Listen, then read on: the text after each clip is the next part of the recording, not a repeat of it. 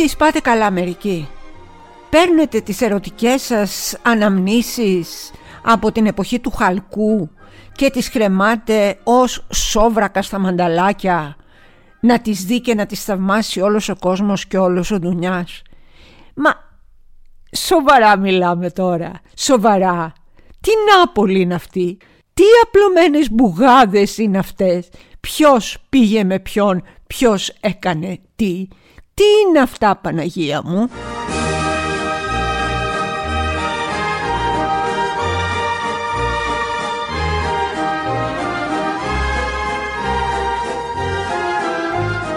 Γεια σας, είμαι η Έλενα Κρήτα και αυτό είναι το podcast «Το μαζί και τα μάτια μας» που ακούτε κάθε Τετάρτη αποκλειστικά από το News 24-7 και μετά αν σας άρεσε αυτό που ακούσατε με ακολουθείτε στο Spotify, το Apple Podcast και το Google Podcast.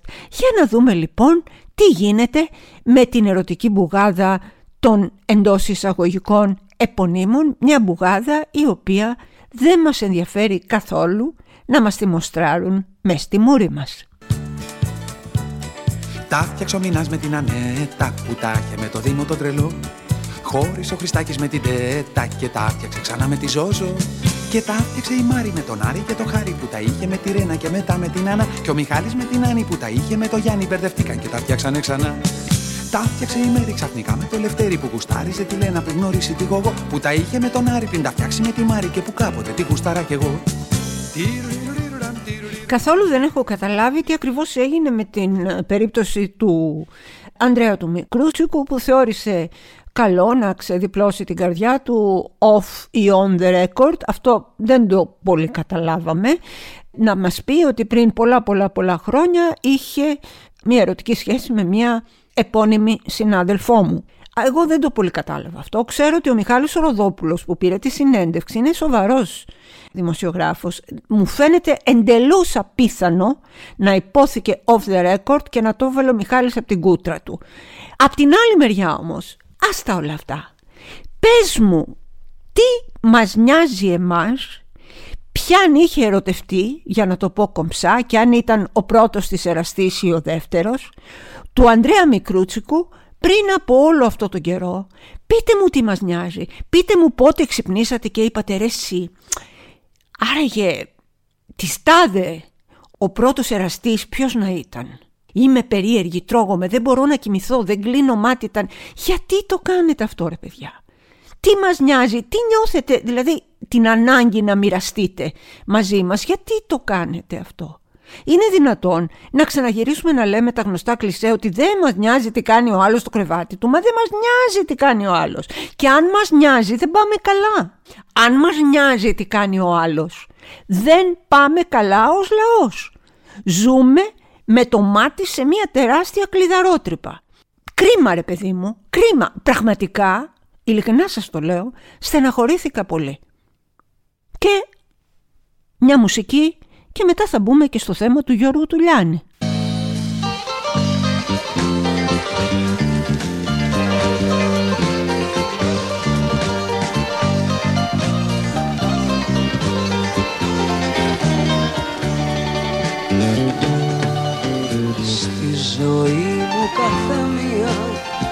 Κάθε μία γνωριμία, μία καινούρια τρικυμία ένας άλλος πυρετός.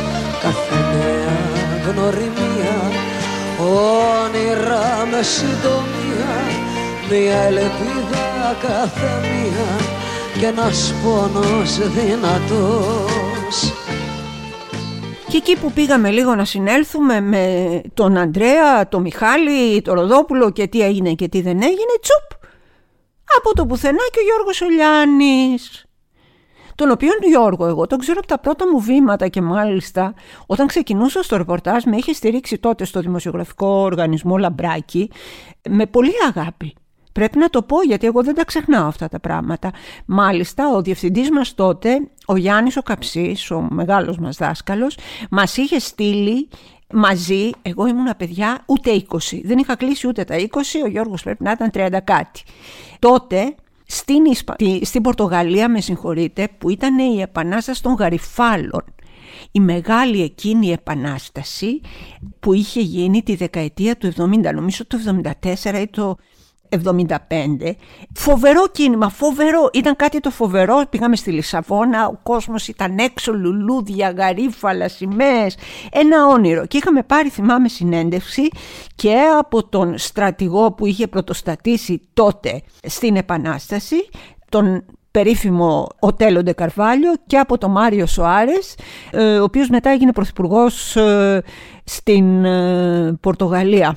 Ε, θέλω να σας πω και ένα αστείο περιστατικό. Ο Γιώργος, ο Λιάννης δεν ήξερε ξένες γλώσσες και ο λόγος που ο Αγαψής με έστειλε μαζί του δεν ήταν επειδή ήμουν φοβερή ρεπόρτερ στα 19 μου χρόνια ήταν περισσότερο νομίζω για να κάνω χρέη μεταφράστριας ε, πιο πολύ. Και κυρίως μου είπανε ποια γλώσσα τα ε, μιλάνε εκεί, η πρώτη γλώσσα, ξέρω εγώ, γαλλικά. Ωραία, τα γαλλικά μου είναι άπτες, τα λέω πάμε. Πάμε λοιπόν, μου λέει ο Γιώργος άρχισε να ρωτάς στον κόσμο, βγαίνουμε έξω, κάνουμε εδώ, εκεί με τα μικροφωνάκια τα αρχαία. Ρωτούσα εγώ, dites-moi s'il vous plaît, quelle est votre opinion pour ça ou pour euh, la révolution et δεν ξέρω τι, τίποτα.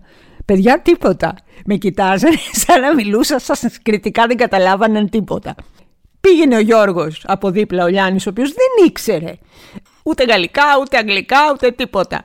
Και του λέγε Revolution, ε, good, comme si, comme ça, ναι. Παιδιά, έπαιρνε κανονική συνέντευξη, χωρίς να μιλάει τη γλώσσα, ούτε ο ένας ούτε ο άλλος. Φοβερό ήταν αυτό. Θα μιλήσουμε περισσότερο για το Γιώργο και την ε, ανάγκη που αισθάνθηκε, την ανεξήγητη θα πω, να μοιραστεί τις στιγμές του με την Εμιλία Υψηλάντη. Στο μεταξύ θα σας βάλουμε ένα τραγούδι από τότε, από την εποχή της ε, Πορτογαλίας, ένα τραγούδι το οποίο έγινε κατά κάποιο τρόπο το σύνθημα της Επανάστασης των Γαριφάλων, ένα σύνθημα που δόνησε μία ολόκληρη χώρα. Για ακούστε το λίγο.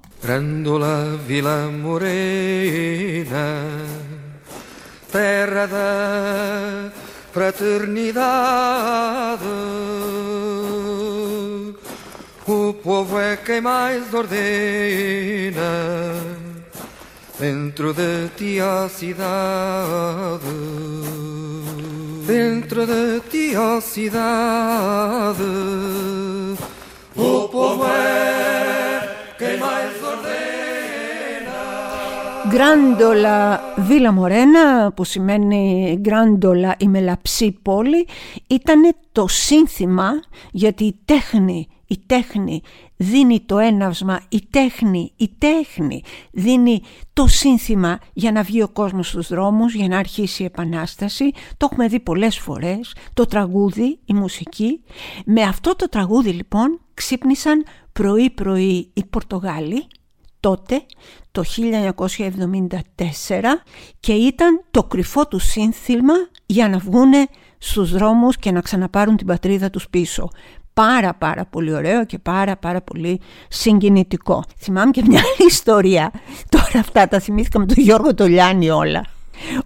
Πετάγαμε για... από Αθήνα Λισαβόνα τέλος πάντων και ο Γιώργος δεν τα γουστάριζε τότε, δεν ξέρω τι κάνει τώρα, δεν γουστάριζε τα αεροπλάνα. Ήταν λίγο πελιδνός. Έτσι για να αυτό το κρού του νεκρού καθόταν. Εγώ έκανα την ψύχρεμη, όχι ότι ήμουν καμιά. Του λέγα, έλα Γιώργο, τι θα πάθουμε, ανοησίες. Καθόταν ο Γιώργος εκεί, τέλος πάντων ήταν πετρωμένος στη θέση του. Ε, μου λέει, αρχίζει να κουνάει. Ντουκουντούκου, ντουκουντούκου, πάνω κάτω, πάνω κάτω. Μου λέει, Α, δεν τα βλέπω καλά τα πράγματα. Έχει αρχίσει. Έλε βρει Γιώργο, η χαζή, η χαζή ξανδιά από δίπλα. Συνεχίζει το κούν. Ελενά, δεν είναι κανονικό αυτό το κούνημα. Αυτό το κούνημα είναι της κολάσεως. Έλε βρει Γιώργο, έλεγα. Εντάξει, είχα γίνει και εγώ κατάχλωμη.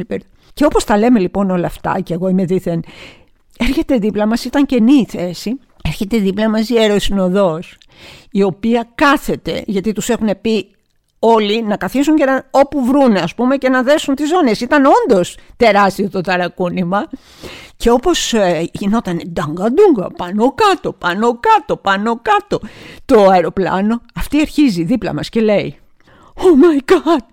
Oh, oh my god! Oh my god! Ιεροσυνοδός τώρα αυτό. Oh my god! Γυρίζει ο Λιάννης μου λέει Άμα τα λέω εγώ Άμα τα λέω εγώ λοιπόν Give me a ticket for an aeroplane Ain't got time to take a fast train Lonely days are gone I'm a going home My baby just wrote me a letter I don't care how much money I gotta spend. Got to get back to my baby again. Lonely days are gone, I'm a going home. My baby Και έρχομαι τώρα και σε ρωτάω ρε Γιώργο. Τι σε έπιασε, τι μίγα σε τσίμπησε και πήγες και έδωσε συνέντευξη να μας πεις μία ιστορία η οποία είναι πάρα πολύ παλιά εμείς οι παλιοί ξέρουμε δεν ήταν κάτι κρυφό το ότι ήσασταν και γι' αυτό και λέω και το όνομα εγώ εδώ με την Εμιλία την Υψηλάντη την ε, εξαιρετική ε, ηθοποιό μας. Ήσασταν πολλά χρόνια, ήσασταν πολύ ερωτευμένοι το ξέραμε, δεν το κρύβατε κυκλοφορούσατε ανοιχτά. Δεν είναι δηλαδή ότι ομολόγησε κάτι ο Λιάννης το οποίο δεν είχε γίνει ή δεν το ξέραμε αλλά και πάλι τώρα ποιος το θυμότανε και ποιος ασχολιότανε και ποιο. Αυτό που δεν ξέραμε, εσύ Γιώργο, και δεν είχαμε και λόγο να το μάθουμε δηλαδή, ήταν εάν εσύ, όπως λες, παράτησες, ήσουν τόσο ερωτευμένος με την Εμιλία, που παράτησες, ξέρω εγώ, τη γυναίκα σου με το παιδί σου. Με το... Ήταν έγκυος, είχε μωράκι, αυτό δεν το ξέρω. Δεν το, δεν το συγκράτησα γιατί δεν μπορώ εγώ αυτά τα πράγματα να τα παρακολουθώ. Ε, νομίζω ότι δεν μας έκανες πλουσιότερους σε γνώσεις και εμπειρίες που θα λέγει και ο Καβάφης. Γιατί να το κάνεις αυτό; Βγήκανε πάλι και φυσικά τα βάλαν με τη γυναίκα όλοι. Το ξέρεις αυτό. Τα βάλανε με τη γυναίκα. Η Ψηλάντη και που το ήξερε και που τον χώρισε. Αυτές ούτε, ούτε να τα ανακυκλώσω δεν θέλω. Μία Υψηλάντη η οποία και πρόσφατα είχε μια τραγική απώλεια, έχασε το παιδί της. Δεν έχετε λόγο ρε παιδιά να τα λέτε όλα αυτά. Γιώργο μου γιατί, γιατί; Τι να πω; Η άλλη λέει έκανα έρωτα λέει στην τουαλέτα. Και και πες μου γιατί πρέπει εγώ να το ξέρω ότι έκανες έρωτα στην τουαλέτα πες μου γιατί εγώ δεν κοιμήθηκα όλη τη νύχτα την προηγούμενη γιατί έλεγα έκανες στην τουαλέτα έρωτα. Δεν έκανες στην τουαλέτα έρωτα. Η άλλη έκανε στα καμαρίνια. Ο άλλος έκανε δεν ξέρω πού στουρνάρι και πατησίων γωνία λέμε τώρα. Ο άλλος εκεί, ο άλλος... Τι με νοιάζει εμένα, πείτε μου, πείτε μου τι με νοιάζει. Γιατί το κάνετε αυτό στον εαυτό σας; Και αν είστε τόσο ανόητοι που αποφασίσατε να μοιραστείτε πράγματα που μας αφήνουν παγερότατα αδιάφορους εμάς τότε πείτε μου σας παρακαλώ γιατί να σας ακολουθούμε, γιατί να σας ακούμε, γιατί να σας δίνουμε προσοχή, γιατί να σας δίνουμε την πραγματική βαρύτητα. Όχι για σένα Γιώργο, εσένα σου έχω και μια αδυναμία, αλλά εντάξει, όχι. Από μένα είναι όχι Γιωργάκη, τέλος.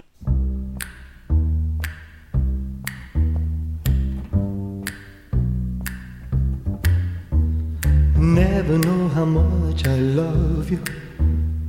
Never know how much I care.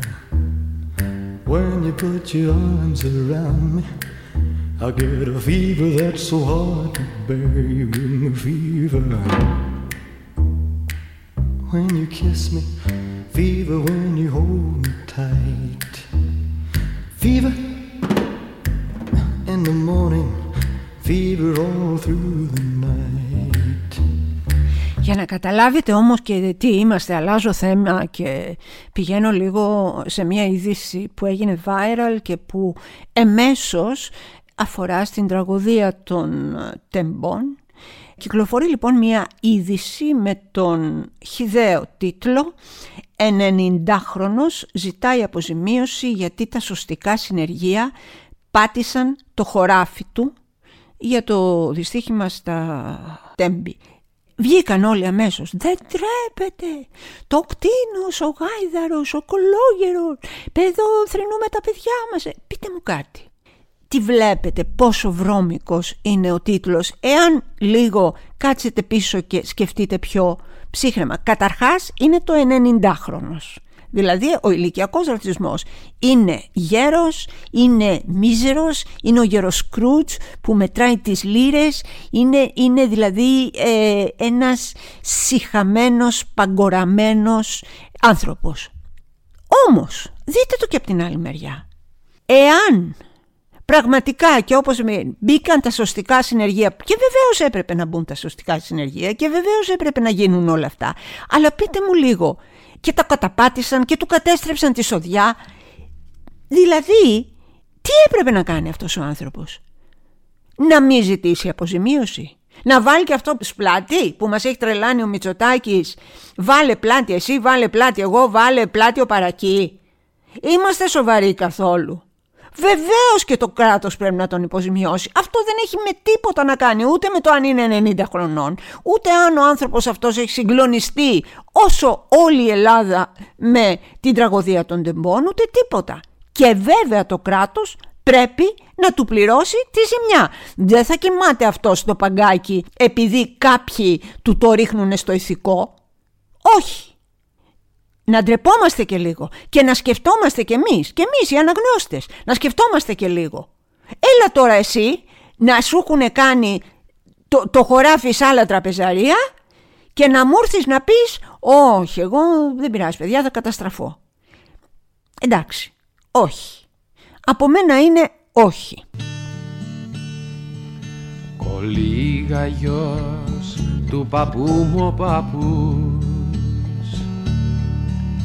Κολίγα γιος του παππού μου ο πατέρας.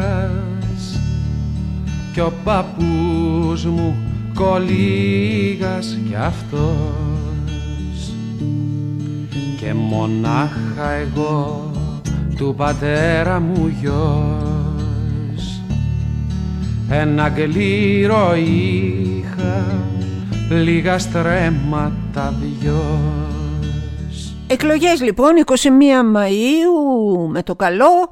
Κωνσταντίνου και Ελένης ήταν πάρα πάρα πολύ γλυκιά, τρυφερή και ευγενική η χειρονομία του πρωθυπουργού μας, του Κυριάκου μας Μητσοτάκη που είπε για να με τιμήσει, είπε η Έλενά μου γιορτάζει εκείνη την μέρα, αυτή η γυναίκα που τόσο αγαπώ, που τόσο έχω στην καρδιά μου. Θέλω λοιπόν να της κάνω ένα δώρο, να κάνω τις εκλογές, έτσι παιδί μου, προς τιμήν της. Τα γαρίφαλα στην κυρία από μένα. Κάπως έτσι λοιπόν, πέρα από πλάκα, έφτασε η ώρα, δεν ξέρω αν το καταλάβατε, έφτασε η ώρα. 21η Μαΐου και όχι 21η Απριλίου που θα είχε άλλο συνειρμό, γιατί ήταν 21η Απριλίου του 1967, όλοι ξέρουμε τι χαρμόσυνα συνέβησαν τότε στην πατρίδα μας, όμως θέλω να σας θυμίσω κάτι. Κάντε ησυχία, μην ξυπνήσουμε τους Έλληνες.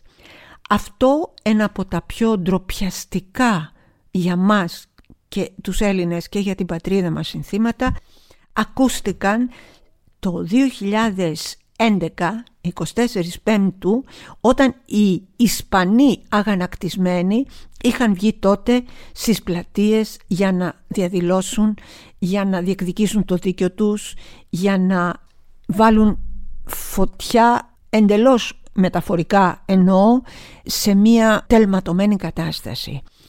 Λέγανε κάντε ησυχία μην ξυπνήσουμε τους Έλληνες. Εμείς ξυπνήσαμε βέβαια, ξυπνήσαμε και εμείς κάναμε τους δικούς μας αγανακτισμένους και εμείς τώρα βγήκαμε στους δρόμους και με τα τέμπη και με τα πάντα, ξυπνήσαμε. Αλλά τώρα ψηφίζουμε τι σημαίνει ψηφίζουμε, σημαίνει βγαίνουμε από το σπίτι, σημαίνει βγαίνουμε από τον καναπέ, σημαίνει δεν λέμε έλα μωρέ για, με μία ψήφο δεν αλλάζει ο κόσμος, με μία ψήφο όντως δεν αλλάζει ο κόσμος. Αλλά αν το σκεφτούμε πάρα πολύ, ναι, και κάνουμε το ίδιο πράγμα, τότε ο κόσμος αλλάζει και αλλάζει προς το χειρότερο και εμείς πάμε κατά διαόλου και εμείς βουλιάζουμε μαζί του και εμείς φτάνουμε στα τάρταρα, στα τάρταρα εκεί που θέλουν να μας φτάσουν. Το έχετε καταλάβει ότι θέλουν να μας φτωχοποιήσουν. Το έχετε καταλάβει ότι δεν τους νοιάζει πια καθόλου.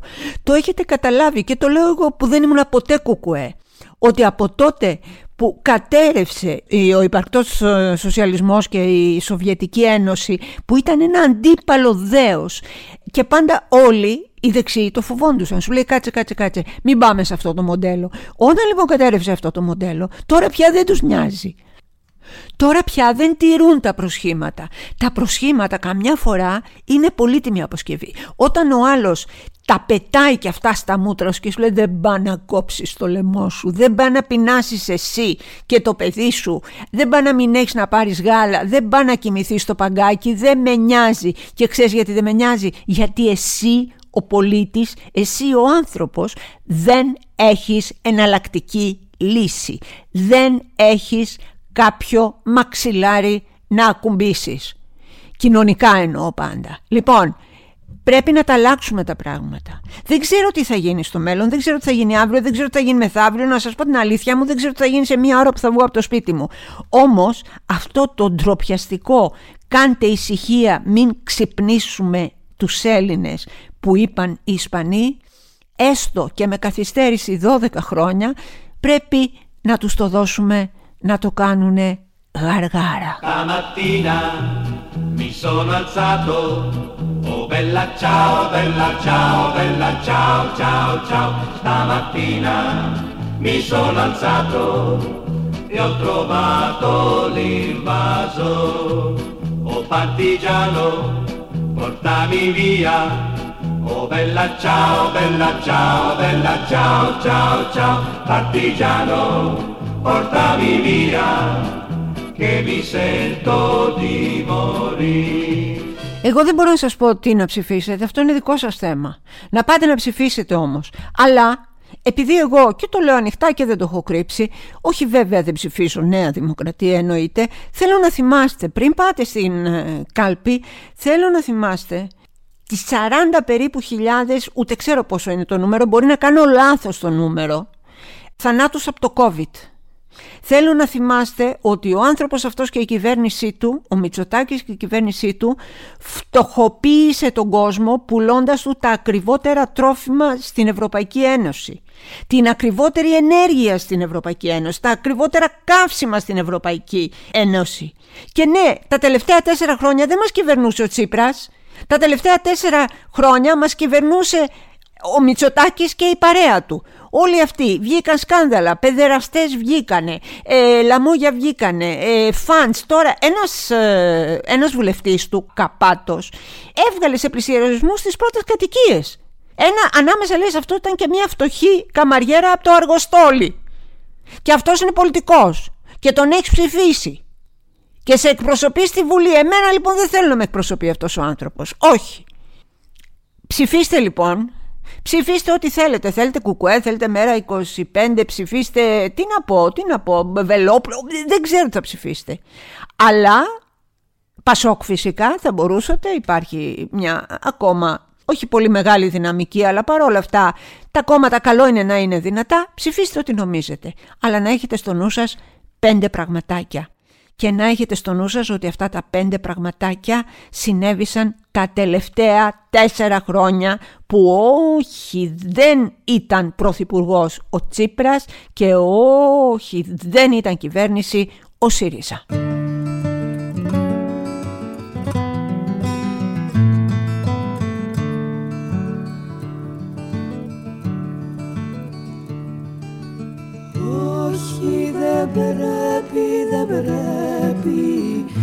Να συναντηθούμε.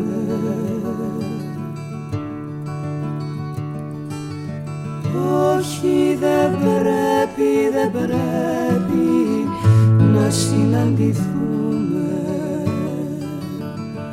Πριν απ' τη δύση του ήλιου στο δάσος με τις άδειες κονσέρβες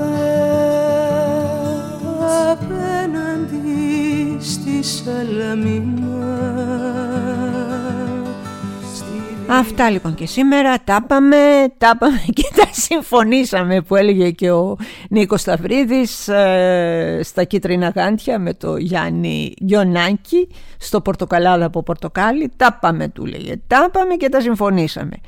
Είμαι η Έλενα Κρήτα, αυτό ήταν το podcast το «Μαζί και τα μάτια μας» που ακούτε κάθε Τετάρτη αποκλειστικά από το News 24-7 και αν αυτό σας αρέσει με ακολουθείτε στο Spotify, το Apple Podcast και το Google Podcast. Έχω μία σκέψη, μήπως κάνω τώρα σε εκλογές και μερικά έκτακτα podcast πολιτικού χαρακτήρα αλλά δεν είναι κάτι που το έχω αποφασίσει στείλτε μου και εσείς ε, στο Instagram τη γνώμη σας, την άποψή σας. Θα τα διαβάσω όλα με πολύ μεγάλη προσοχή πριν πάρω την απόφαση τι θα κάνω. Να είστε πάντα καλά να ξέρετε ότι σας αγαπώ, σας τιμώ σας σέβομαι και δίνω μια μεγάλη αγκαλιά σε όποιον την έχει ανάγκη